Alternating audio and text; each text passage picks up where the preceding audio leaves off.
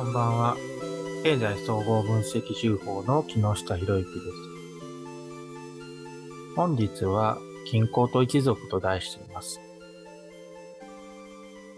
まあ、この均衡というのは、まあ、釣り合いですよね。だから、生産と消費の釣り合いなんですね。で、これが政治的にはだから、右派と左派になるんですね。だから、こう、政治的なバランスは右派と左派。経済的な、商業的なバランスはこの貸方と借り方。まあ、その奥にあるのは実は両方だから生産と消費なんですね。で、まあそれはだから一人の人間は生産もしているし消費もしているから、その、その両方がね、あるのが人間だから、なんでそのどちらかの勢力になるってね、腑に落ちないんですけれども、落ちなかったんですけど、つまりまあ、目線ですよね。どちらの目線が強いかっていうことなんですよ。どちらの目線が強いかっていうところでして、その、そのことによって、だから、やっぱり勢力ができてしまうんですよね。どっちの目線がより強いのかということですね。どちらがまとめてるか。だから、一族の礎っていう図があったと思うんですけど、あれでだからあり方とやり方をこう、縦軸横軸でこう、一つにこう、なんだろう、礎なんですよね。大体どんな土台の上に、に、こう、成り立っている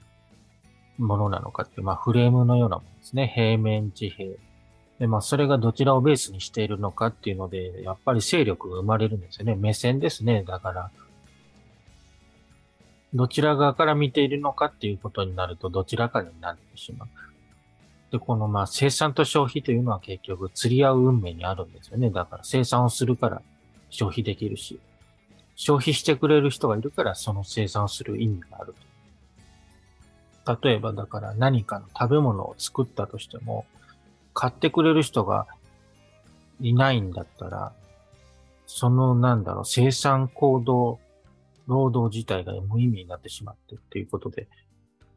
まあ、どちらも必要ですよね。で、消費側もそもそも作ってくれなければ、その食べ物を作ってくれなければ終わってしまうんですよね。そうやっておちお互い持ちつ持たれつですね。これはだから生き物でオスとメスの関係でもありますよね。だから、オスがだから、獲物を取ってきても、その家を守ってくれるメスがいないとですね、その、休息できないということ、持ちつ持たれつな関係なわけですよ。で、それ一族をなすんですが、その、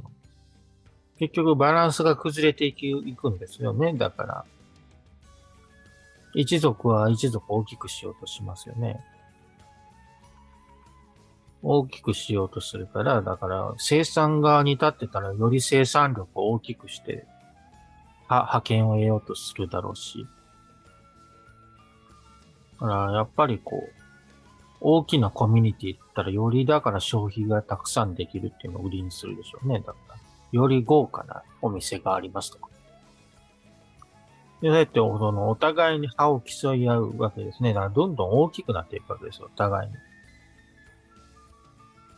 うん、けれども、いつかその、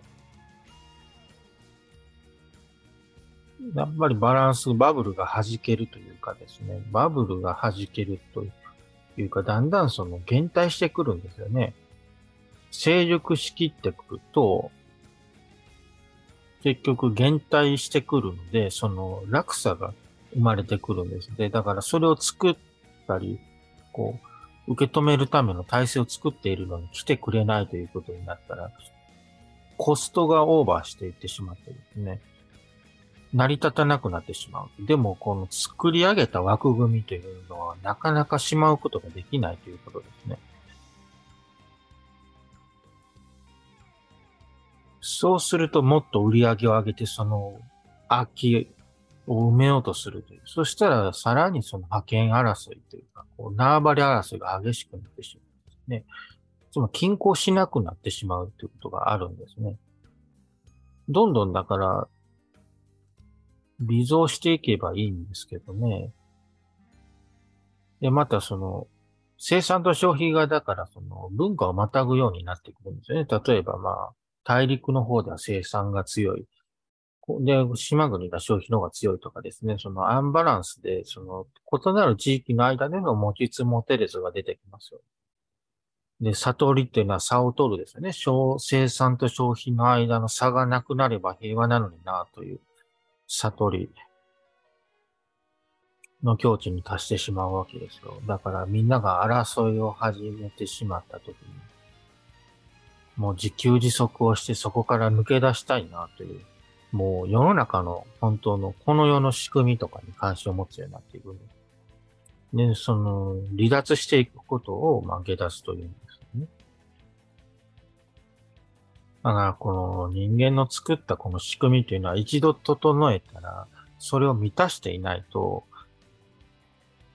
こうやっていけなくなるんですよね。だからなかなかしまうことができない。まあ、プライドもあるんですね。技術的に加えて、その、プライドもあってなかなか撤収ができないとい。そんなフラストレーション、イライラが連鎖反応を起こしていくとです。そのライフラインまで破壊していくわけでね。その衣食住、基本的に必要な部分も崩落していってですね。で、そしてまあ、その崩落をさせられたら憎しみの心が生まれてきますよね。そしたらもう止まらないという。破壊すれば破壊するほどどんどん生きづらくなっていき、恨みも溜まっていきという。そしてまあ、悟りの境地に達したくなるんですよね。ほんと生産と消費がね、こう、こう、共存しているような平和な世の中に小さな集落でいいから、もう一回作り直して、やり直していきたいなと。で、この、この世の仕組みはこんなに11次元もあるんだよとか、こう、高みに立ってたら、こう、自分はそこからこう、離脱していくんだよという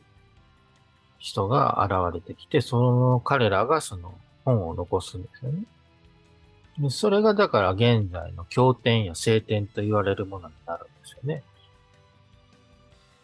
で、まあ、だからそこに書かれていることは本当にね、嘆きなんですね。まあ、得てしてこうなってしまうよ。こう、多くの王たちがいろいろな世界を形作るのはいいけれども。それがやがて二大勢力と化していってしまうよと。そしてまあ、かって語られていた情景が、なんか今も似ているようなことが起こるというのは、やっぱ人間性の根本にあるものがね、えっ、ー、と、変わらないから似たような構図がまた現れてくるのでしょうね。だから、それを予言という人もいるのですけれども、それが成就しないで平和な世の中が来れば、続けばいいなと思うのだったら、ねえ、そこを、そこをみんなで整えていければいいなと思うのですけどね。いや、でもなかなかね、でもね、あの、この辺をこう整えていくことでね、やっぱり、あの、次のね、社会はね、おのずと訪れると思いますね。いや、それを心待ちにしていきましょう。ありがとうございます。また来週もお会いしましょう。ごきげんよう。